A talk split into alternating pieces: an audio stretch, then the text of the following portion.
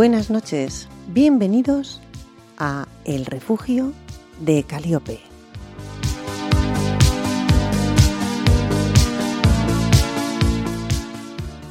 Como cada miércoles a las once de la noche, conectamos con todos vosotros a través de las ondas de Donostia Kultura Irratia y de Portu Radio.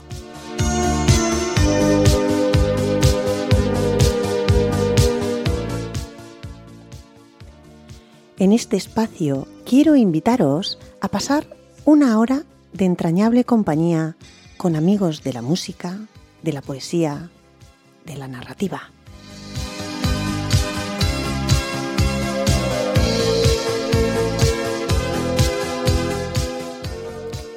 Al sonido, Telmo Trenor. Gracias a él podemos estar en el aire.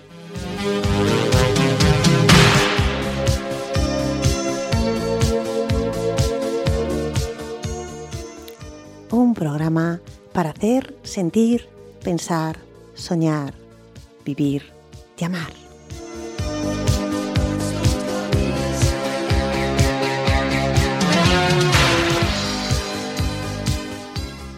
Gracias, queridos radioyentes, por conectar con esta emisora los miércoles a las once de la noche, porque juntos conseguimos hacer El Refugio de Caliope.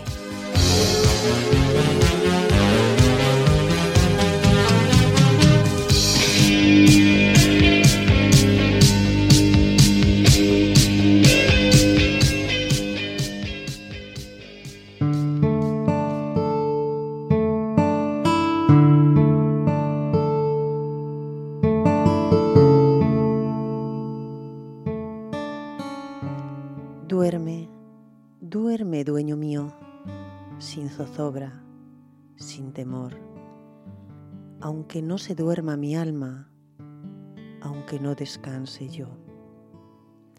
Duerme, duerme, y en la noche seas tú menos rumor que la hoja de la hierba, que la seda del vellón. Duerma en ti la carne mía, mi zozobra, mi temblor. En ti ciérnense mis ojos. Duerma en ti mi corazón.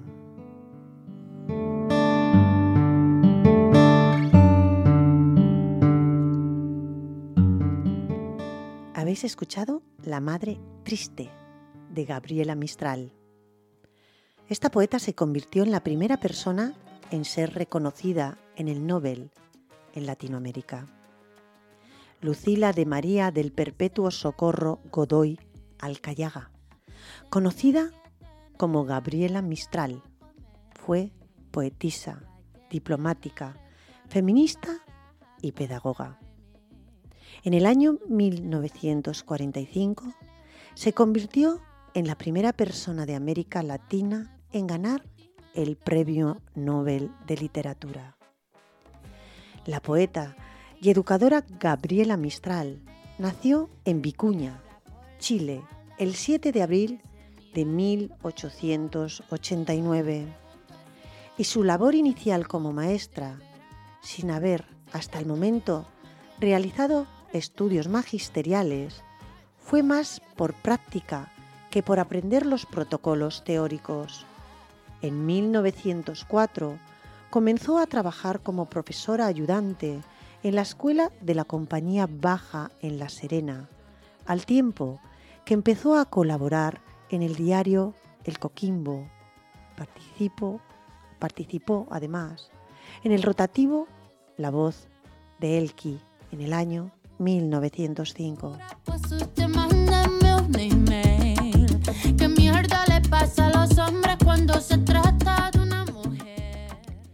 En mil novecientos ocho fungió como maestra en las localidades de La Cantera y Los Cerrillos, aunque tuvo problemas por no contar un título expedido por alguna institución pedagógica.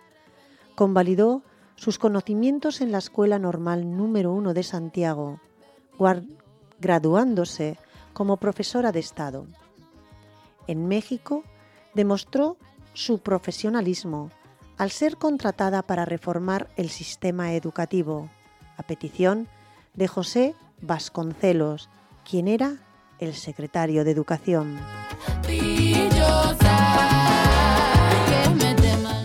Derivado de su carrera como docente y de haber estudiado las escuelas y métodos educativos de México, Estados Unidos y Europa, dirigió varias escuelas que tenían un sistema decadente en las formas de enseñar. Uno de ellos fue prestigioso Liceo número seis. Una de las facetas más ahondadas y reconocidas de Mistral es la de escritora, en la que también fue innovadora, sobre todo en la poesía, género que le retribuyó diversos reconocimientos en vida y póstumos. Gabriela Mistral comenzó su carrera como escritora desde que en mil novecientos catorce ganó el primer premio en el concurso de literatura de los Juegos Florales, iniciando un séquito que la llevó a crear Desolación, considerada como una de sus obras maestras. En mil novecientos veinticuatro publicó en Madrid Ternura, libro en el que manifestó la poesía escolar, lo que significó una renovación en este género, en el que incluyó canciones de cuna, rondas y arrullos. Sus creaciones líricas han sido traducidos a diversos idiomas como el inglés, el italiano y el francés, siendo influencia para otros escritores como Pablo Neruda y Octavio Paz, ambos también Nobel de Literatura.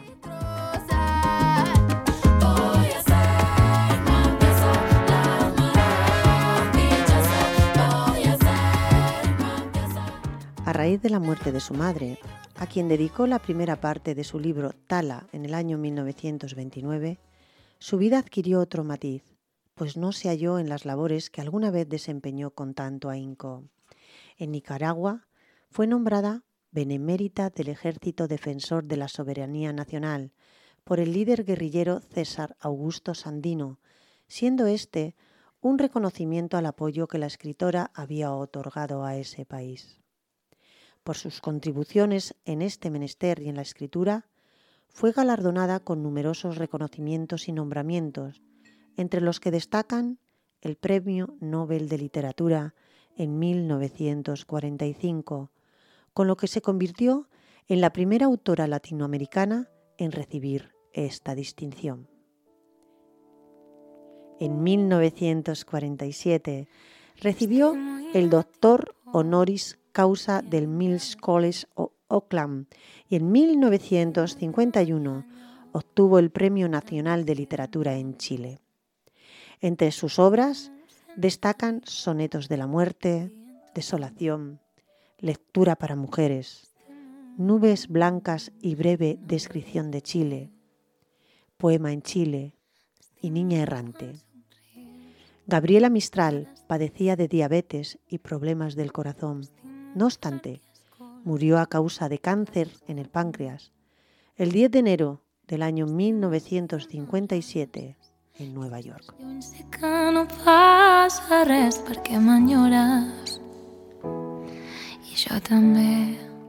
Muchas son las poetisas que han existido a lo largo de la historia. No obstante, pocas han logrado la relevancia, el calado y el reconocimiento de la escritora chilena Gabriela Mistral. Y es que no solo se convirtió en una de las figuras más insignes de la literatura de su país y de toda Latinoamérica, sino que además consiguió la fidelidad del público y las alabanzas de la crítica.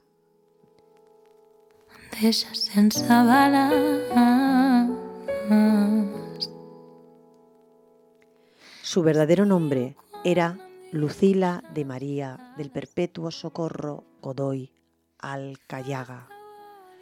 Gabriela Mistral es el seudónimo que creó para firmar sus obras, un seudónimo con el que rinde homenaje a dos de sus autores favoritos, el italiano Gabriele D'Annunzio y el francés Frédéric Mistral. Tenía ascendencia vasca por parte de su madre, Petronila Alcayaga Rojas. El interés y la verdadera pasión por la literatura fueron debido a su padre, el profesor Juan Jerónimo Godoy Villanueva. Este abandonó a la familia cuando Gabriela contaba con solo tres años de edad. Sin embargo, tiempo después, ella descubrió unos versos escritos por su progenitor que le resultaron hermosos y a partir de ahí comenzó su interés por la poesía.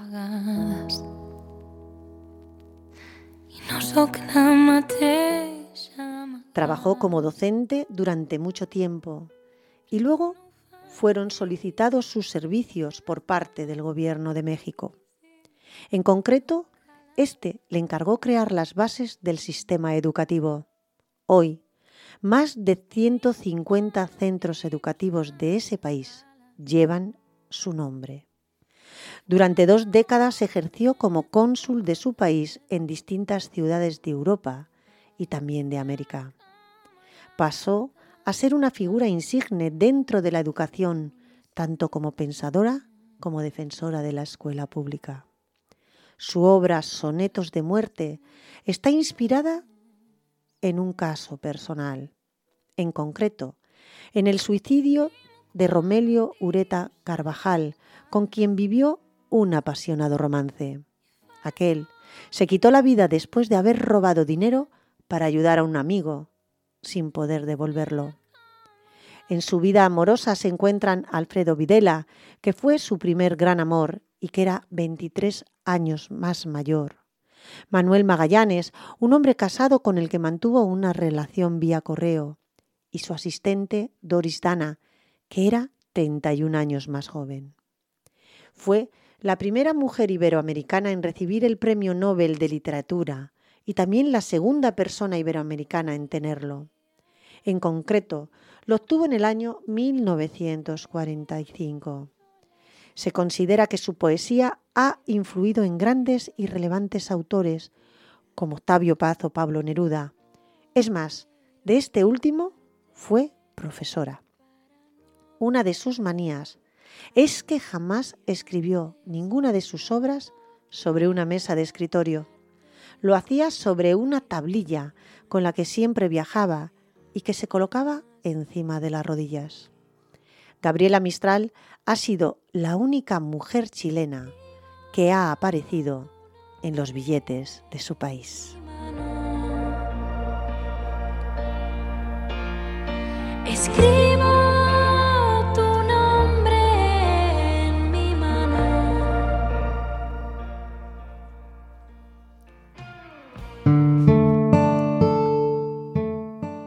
Atardecer. Siento mi corazón en la dulzura fundirse como ceras. Son un óleo tardo y no un vino mis venas. Y siento que mi vida se va huyendo callada y dulce como la gacela.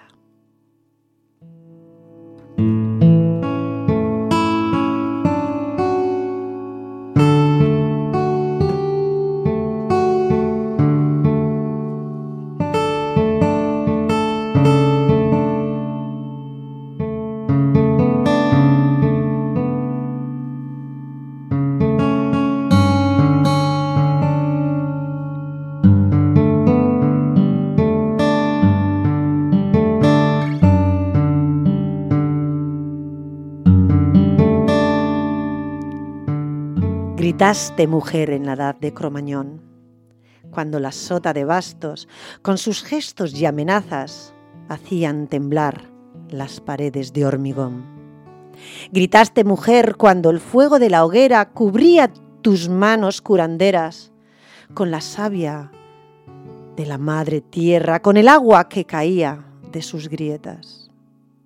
Gritaste, mujer, al casarte por herencia, maldiciendo cada día a aquel que te poseía, sin besos, sin caricias, ni un te quiero te decía.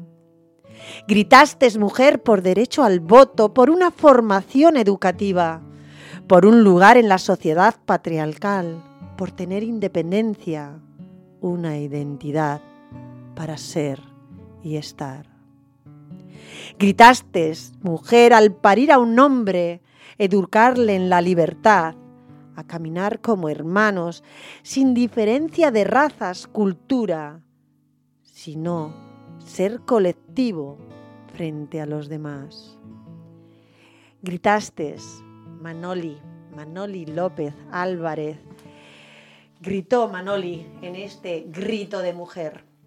Manoli López Álvarez nació en Montijo, Extremadura, en el año... Bueno, hace unos cuantos años, ¿para qué lo vamos a decir? En el, la década de los setenta se instala en Bilbao, donde estudia formación profesional en la rama sanitaria. En el año dos mil pasó a formar parte de la Asociación Literaria Escríbele.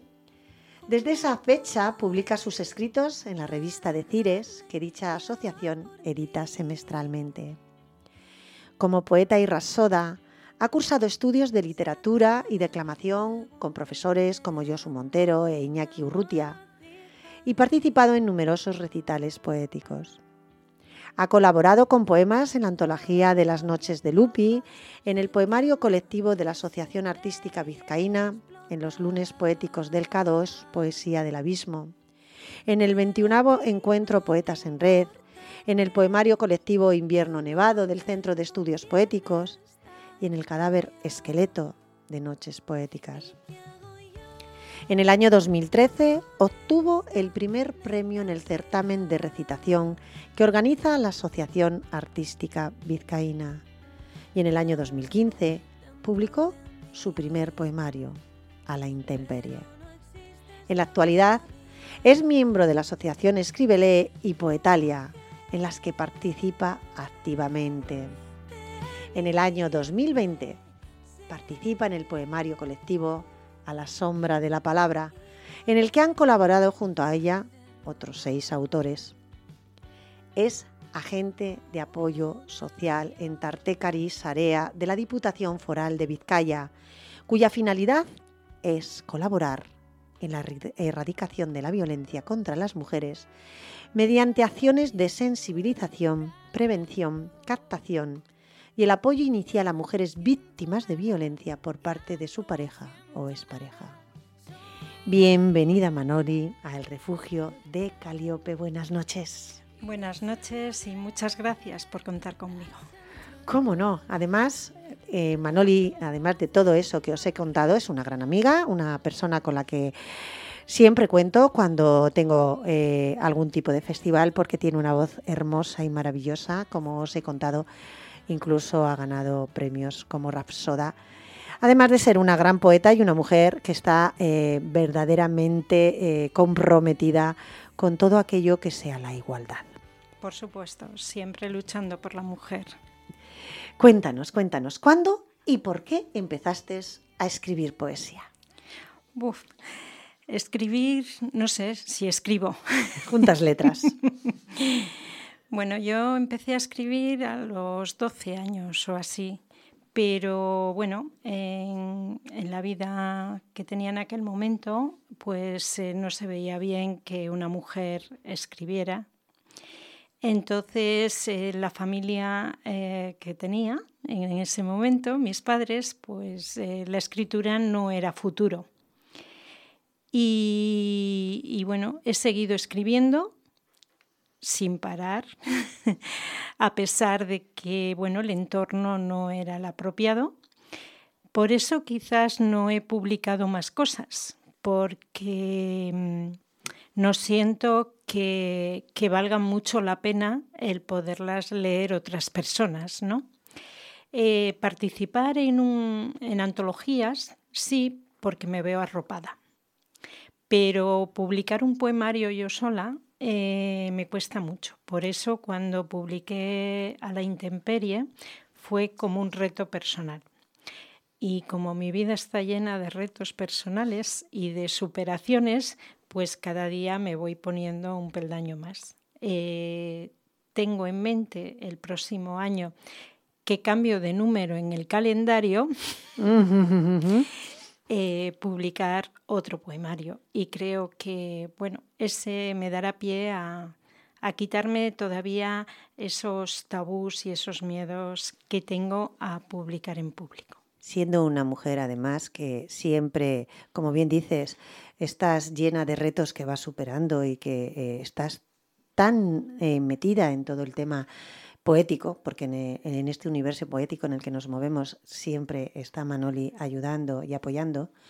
A mí me parece muy importante que quites ese miedo a poder hacer algo tuyo propio sin tener que estar arropada por todos los demás, cuando siempre eh, que nos encontramos o que hacemos algún encuentro, tú regalas tus palabras, regalas tus poesías. ¿Por qué ese miedo a que luego alguien pueda tener en un libro todo lo que tú estás escribiendo? ¿Por qué subsiste todavía ese miedo en ti? Pues la verdad que no lo sé. Quizás, eh, aunque me siento una mujer empoderada por, por mi trayectoria personal, Eh, sigue habiendo ahí una nota, ¿no?, de que eh, será válido esto que escribo, eh, tendrá, eh, transmitiré lo que quiero transmitir, en realidad me entenderán. Entonces eh, es como que ahí tengo ese pequeño freno que, como he comentado antes, para el año que viene, que cambio de número, eh, es como que me lo he propuesto sí o sí, porque lo tengo que hacer.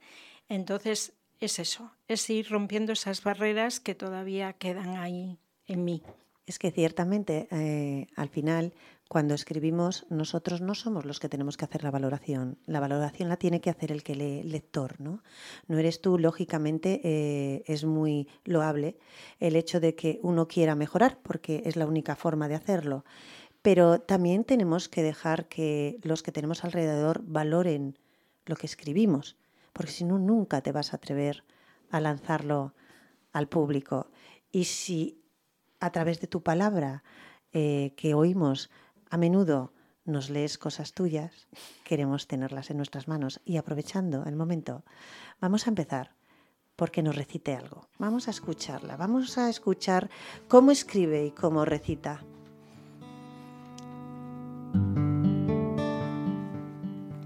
Cirujanos del alma.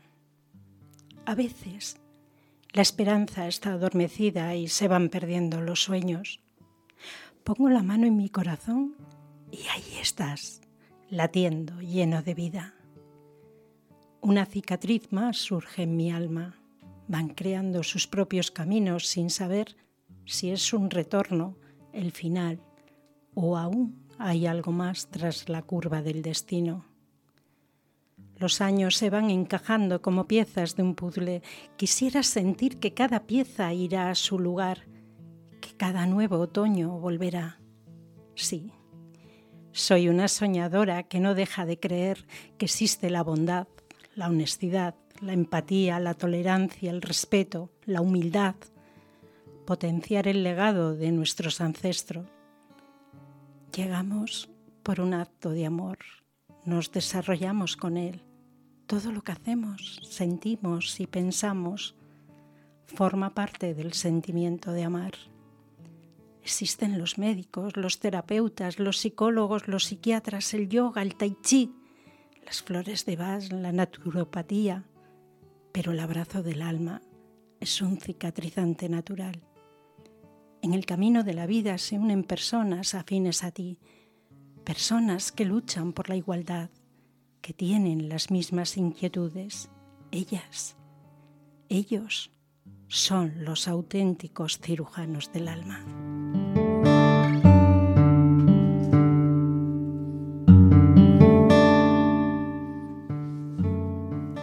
La poesía es un gran cicatrizante para el alma, es un... Es una forma de, de, de podernos curar, de, de ayudarnos. Así que gracias por leernos esa magnífica, ese magnífico poema, y además en tu voz llega. Cuéntame, cuéntame qué es para ti la poesía. Sé que es difícil porque es una definición que a todos nos cuesta, pero inténtalo, cuéntanos. Bueno, yo la definiría como que es mi terapia personal. eh, no solamente la poesía, la escritura en general. Eh, a mí, en el recorrido de mi vida, pues todo, todo lo he ido transcribiendo a mi manera, con mis sentimientos del momento, que tengo pues muchísimos cuadernos guardados que de vez en cuando, cuando me viene el bajón, lo saco y veo dónde he estado y dónde me encuentro. Entonces, eh, la poesía forma parte de mi vida, es eh, parte de mi familia, parte de mis sentimientos, parte de mis emociones y es mi compañera de viaje. ¿Crees que existe eh, una forma diferente de escritura cuando escribimos las mujeres? ¿Hay una escritura femenina diferenciada? Mm, yo creo que no. Hay, hay, o quizás, no sé, depende del escritor. Depende del escritor, porque hay hombres que son es- escritores o poetas muy sensibles o, y te llegan. Y hay mujeres que escriben muy frías, como que eh, no terminan de, de, de esa emoción poderla transmitir en el papel, ¿no? O por lo menos el receptor, en este caso yo, no la siento así. Entonces, cuando leo una poesía nueva, no miro si es de hombre o mujer, miro lo que me quiere transmitir y lo que me hace sentir en ese momento. Lógicamente eh, no es lo que ha querido el, el autor posiblemente eh, que transmitir, porque cuando nos llega la hacemos propia y lógicamente eh, dependen de nuestro estado de ánimo, ¿no? A mí me comentaban que hay un, una escritura femenina por mujeres para mujeres y es a lo que me refería. Ah, bueno, es que eh, hoy en día, por ejemplo... Eh, Como bien has comentado antes, que estoy en el grupo eh, como agente de apoyo en Tartecari, tenemos una poesía que a las mujeres víctimas de violencia de género nos ayudan. Nos ayudan en un momento dado a ver la realidad de lo que estamos viviendo, ¿eh? Y por regla general esa poesía es de mujer a mujer. Eh, de cómo se está sintiendo, de cómo está viviendo el proceso, porque a veces cuando una mujer de violencia de género lo está viviendo no es consciente de ello. Y yo hay a veces que cuando tengo un encuentro con una mujer siempre llevo una poesía que, que le ayude a, a salir de ella, ¿no? O a identificarse con ciertos eh, comportamientos, ¿no? No le digo que le llevo una poesía, sin más cuando me despido de ella, le digo, cuando tengas tiempo la lees. Y luego surgen, surgen cuando te dicen, me has emocionado y me he visto reflejada en esa poesía, sí que quiero dar el paso a salir de aquí. Entonces, en, en ese aspecto sí que hay poesía de mujer a mujer. Al hilo de lo que me estás contando, cuéntanos a los radioyentes, ¿qué es un agente social? ¿Y qué te ofrece el ser agente social? Bueno, por dos partes. Eh, agente social, lo que, lo que hacemos, lo que realizamos es eh, un proceso puente entre víctimas de violencia de género y las instituciones. Es ponerlas en camino de lo que deben hacer. Por supuesto, son ellas las que tienen que dar el paso. Nosotras estamos como acompañamiento. Eso por un lado. ¿Qué me hace sentir? Eh, en una palabra, fíjate que el orgullo no me gusta, porque el orgullo puede ser una palabra negativa, pero en este caso, eh, en este caso no. Es sentirme tan identificada con ella y el poderla ayudar, el poderla decir, mira, vamos a dar este pasito, que ese orgullo no es una palabra negativa, es una palabra de gratificación y satisfacción por lo que en ese momento se está haciendo. La Asociación Escríbele participa en la Comisión Consultiva de Macunde y forma parte del Consejo de Participación de las Mujeres de Vizcaya y de su, de su gestora en el Departamento de Igualdad. ¿Qué es la Comisión Consultiva de Macunde? Bueno, pues la comisión, eh, ahí es donde se, se generan todas las dudas que puede haber sobre las mujeres. Entonces, hay planteamientos, cada, cada persona cada, que está allí pues, va dando ideas y también mmm, qué cosas se pueden hacer para mejorar eh, en, en las instituciones, en... en el día a día de la mujer, ¿no? Porque mmm, hay a veces dificultades en, a la hora de, de empezar a tramitar eh, pues, eh, las ayudas o a nivel de que necesite una mujer psic- psicólogos o policial o judicial. Entonces, eh, ahí eh, se plantean todas esas dudas de las mujeres y luego también qué, qué cursos de formación se pueden dar, qué, qué se le puede ofrecer a una mujer, pues por ejemplo, que viene de fuera, que es el idioma, cómo poderla ayudar con el idioma. Entonces, eh, es algo interno, pero que la verdad eh, es súper eh, gratificante y ayuda a poder valorar Que so, ¿cuáles son las necesidades de, de las mujeres hoy en día? Pues como estáis escuchando, queridos radioyentes, eh, Manoli es una mujer muy comprometida con el, todo el tema de la mujer, con el tema de la igualdad. Por lo tanto, es una mujer valiente, es una mujer valiente que además escribe, una mujer que nos trae hoy un poemario del que nos ha leído antes eh, pues una poesía y que vamos a seguir indagando un poquito en, en, en todos esos sentimientos y emociones que a ella la producen, esa forma catártica, ¿no?, que es para ella el juntar las letras con, con o sin rima, pero siempre con ritmo.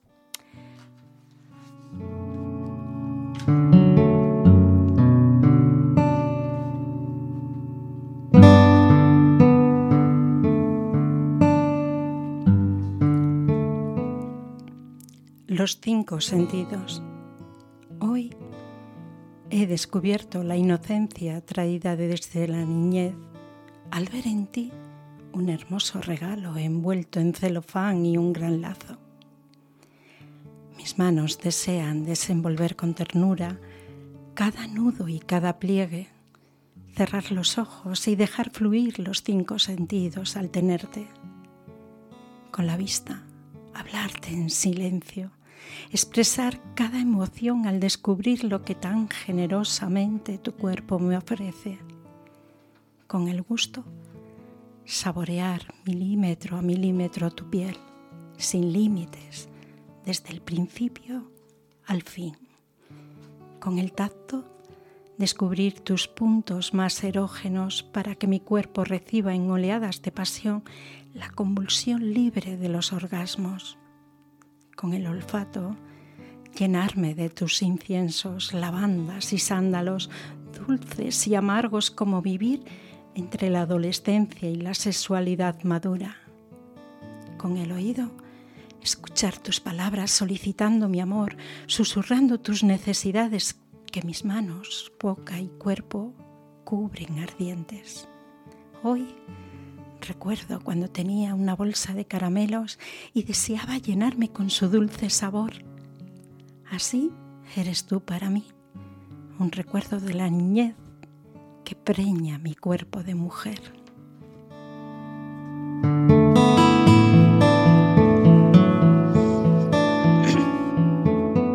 Precioso, Manoli. Muchas gracias por esa poesía y por esa voz. Cuéntanos, ¿cuáles son tus poetas favoritos? ¿Quiénes crees que te han podido llegar a influenciar un poco para que tú escribas tan lindo? Pues voy a ser muy sincera. Mi poeta favorito, eh, Pablo Neruda, lo sigue siendo. Y cuando, de jovencita, y cuando empecé a estudiar un poco la literatura y la poesía y descubrí su vida personal, casi me muero. Pero he separado el hombre que era eh, personal al poeta. Entonces, eh, mi referente siempre ha sido Pablo Neruda y, y luego Mario Benedetti. El gran Benedetti. Entre Benedetti y Becker, yo creo que eh, eh, de todos los poetas nos vamos ahí, ¿eh? Está como equilibrado. Eh, ¿Podrías compartir con nosotros alguna anécdota relacionada con, con las primeras escrituras de tus poemas? Bueno, mira, voy a, voy a contar algo muy personal. Eh, como he comentado al principio, eh, no estaba bien visto que la escritura iba, podía ser un futuro para una mujer, ¿no? Y, y bueno, pues siempre he escrito eh, a mis padres, a mis hermanos, en cumpleaños, en navidades, y jamás eh, me han dicho qué bonito o qué alegre. Hace diecisiete años falleció mi madre. Y dentro de una caja de galletas estaba todo lo que yo había escrito. Entonces, eso también me dio un empuje, ¿no? Porque ella no lo valoró en vida, porque quería que yo sería otra cosa en la vida, pero, pero bueno, y creo que en el fondo ella amaba lo que hacía, pero bueno, no, en aquel momento no fue reconocido, pero sí que me he sentido reconocida con los años. A posteriori viste que sí. A tu madre sí que le gustaba lo que hacías. Quizás en aquellos momentos eh, buscaba un futuro pues con una salida más fácil, ¿no? Para ya. Su hija, ¿no? Porque no le gustaba. De ahí que guardara en una caja todos tus recuerdos. Bueno, es muy bonito, es un recuerdo muy sí. bonito. Aunque aún nos, nos pese, ¿no? El no haber podido hacer en aquellos momentos o haber compartido con ella lo que hoy en día puedes hacer, ¿no? Pues sí. Es una pena. ¿Para qué tipo de lectores crees que escribes?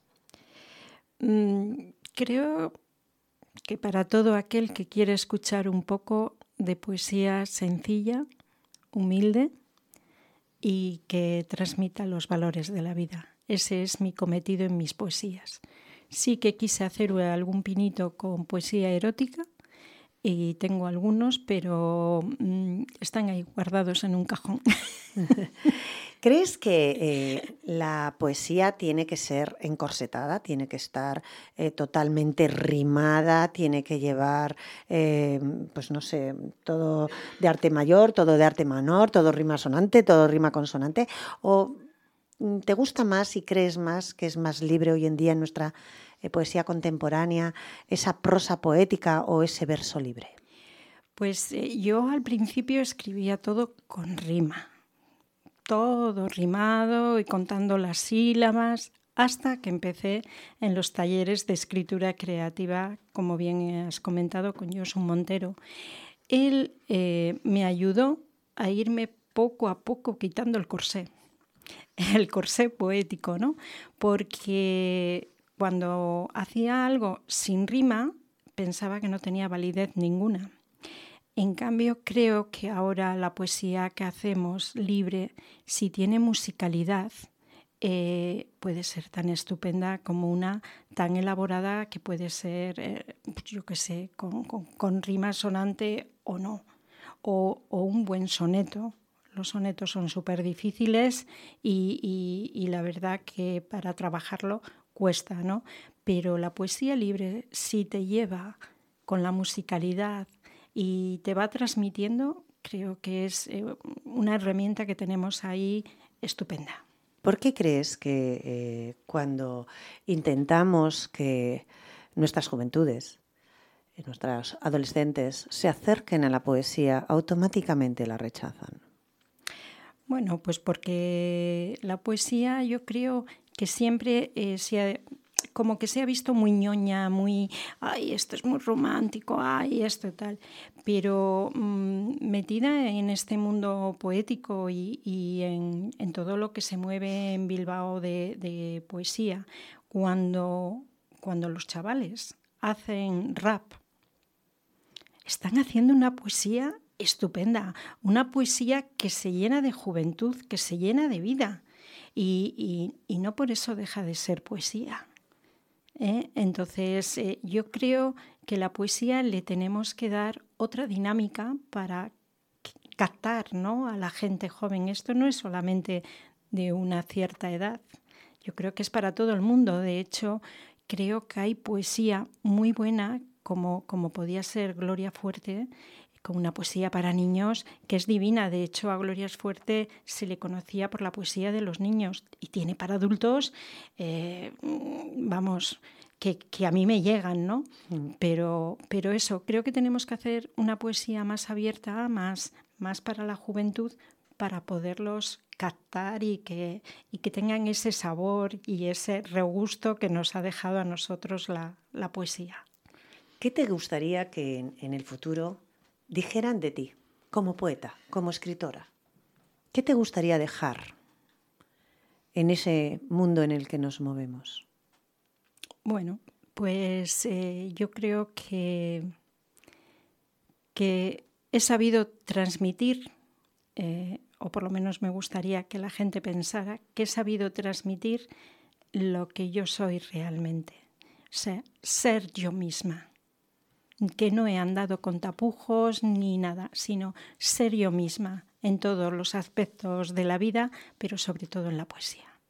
Me gusta la respuesta. Bueno, y ahora eh, una pequeña batería de preguntas que requieren respuestas rápidas. Una película. Oh, Ghost. Mm, una canción. Manuela. Un género literario. Pues eh, me gusta, me gusta la poesía, pero también me gusta la de, la de terror, o sea que... Una estación del año. Otoño. Un color. El, el naranja. Un olor evocador. El bizcocho recién hecho. Mm. Y si pudieras tomarte un café con algún personaje famoso, vivo o muerto, ¿a quién elegirías? ¿Por qué? ¿Y qué le preguntarías? Pues seguramente que con Pablo Neruda. Y le preguntaría de dónde sacaba esas emociones, esos sentimientos para escribir cuando en su vida real no era así. Muy buena pregunta, creo que no te la contestaría. Vamos a escuchar un poco de música.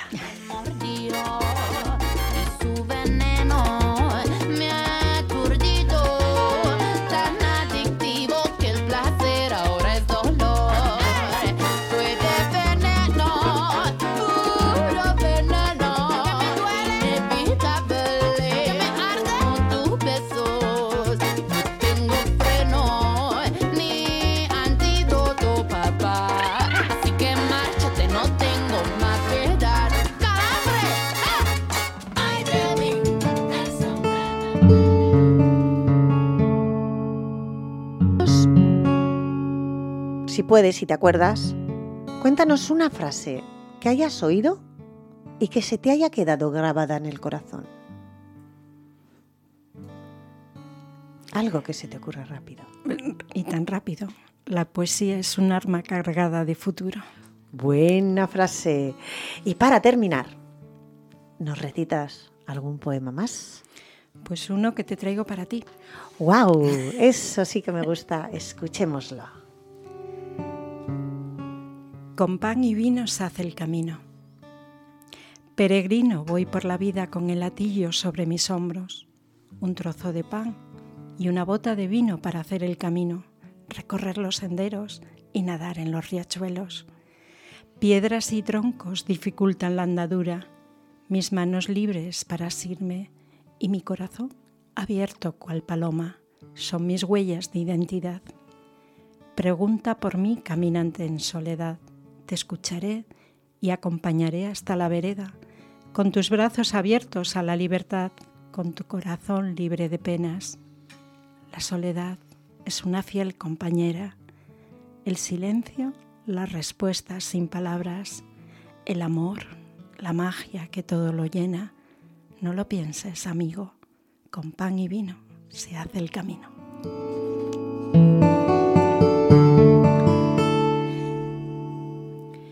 Muchísimas gracias por ese con pan y vino se hace el camino.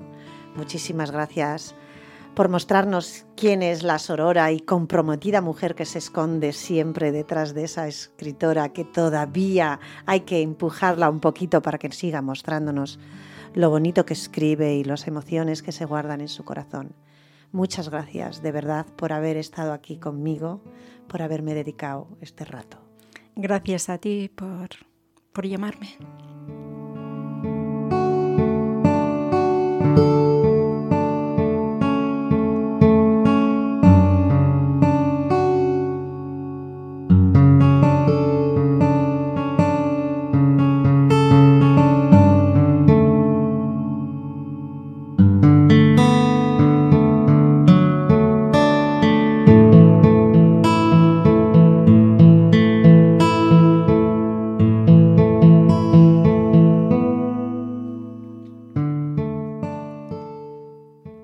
Bueno, queridos amigos, para terminar, os leo uno de mis poemas, Deseo de tregua.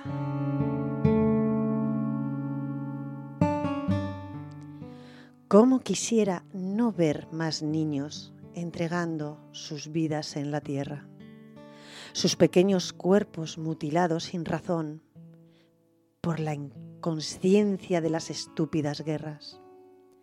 Cómo quisiera ser esperanza de cautivos, el eco de las voces silenciosas que sufren, motivo que despierte al poderoso dormido, presencia viva que destape inconsciencias, minuto de un tiempo que borra quimeras.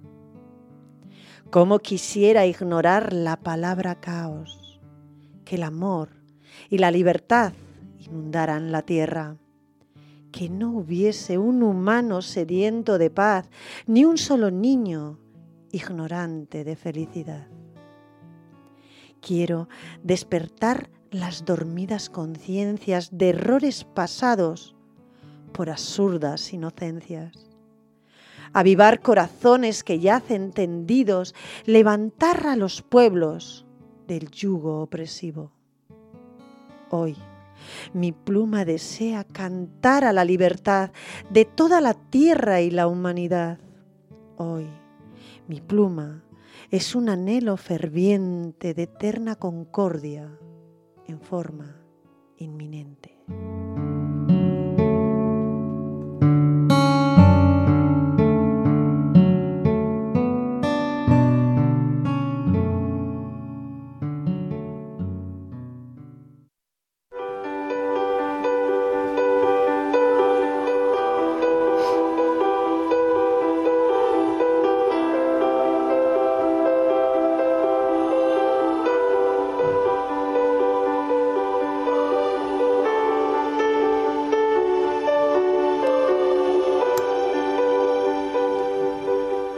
Gracias, amigos oyentes, por acompañarme en este refugio, el refugio de Caliope.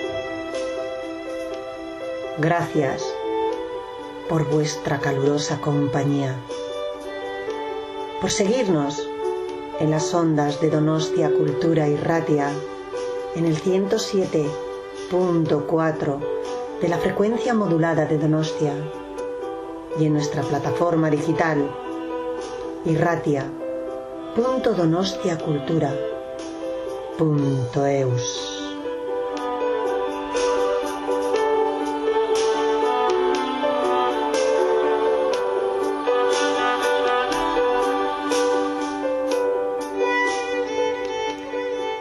Yo te extrañaré,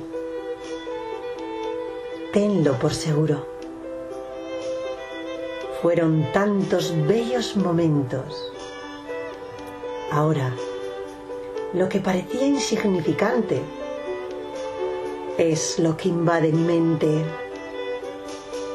Ojalá pudiera retroceder el tiempo para darte un abrazo de tinta y nunca soltarte. Aún puedo verte partir, con aquellas lágrimas escondidas en tu triste despedida. Qué difícil vivir sin palabras. Qué difícil vivir sin poesía. Mas prometo que volveré.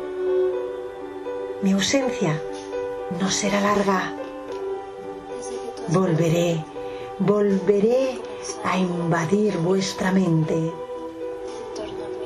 No dejéis que termine el día sin haber crecido un poco, sin haber sido feliz, sin haber aumentado vuestros sueños. Que la vida no os robe los sueños y que los sueños no os arrebaten la vida.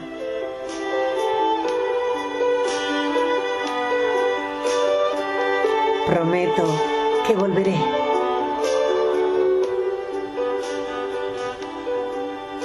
Mi ausencia no será larga. Volveré. Volveré a abrazar la poesía.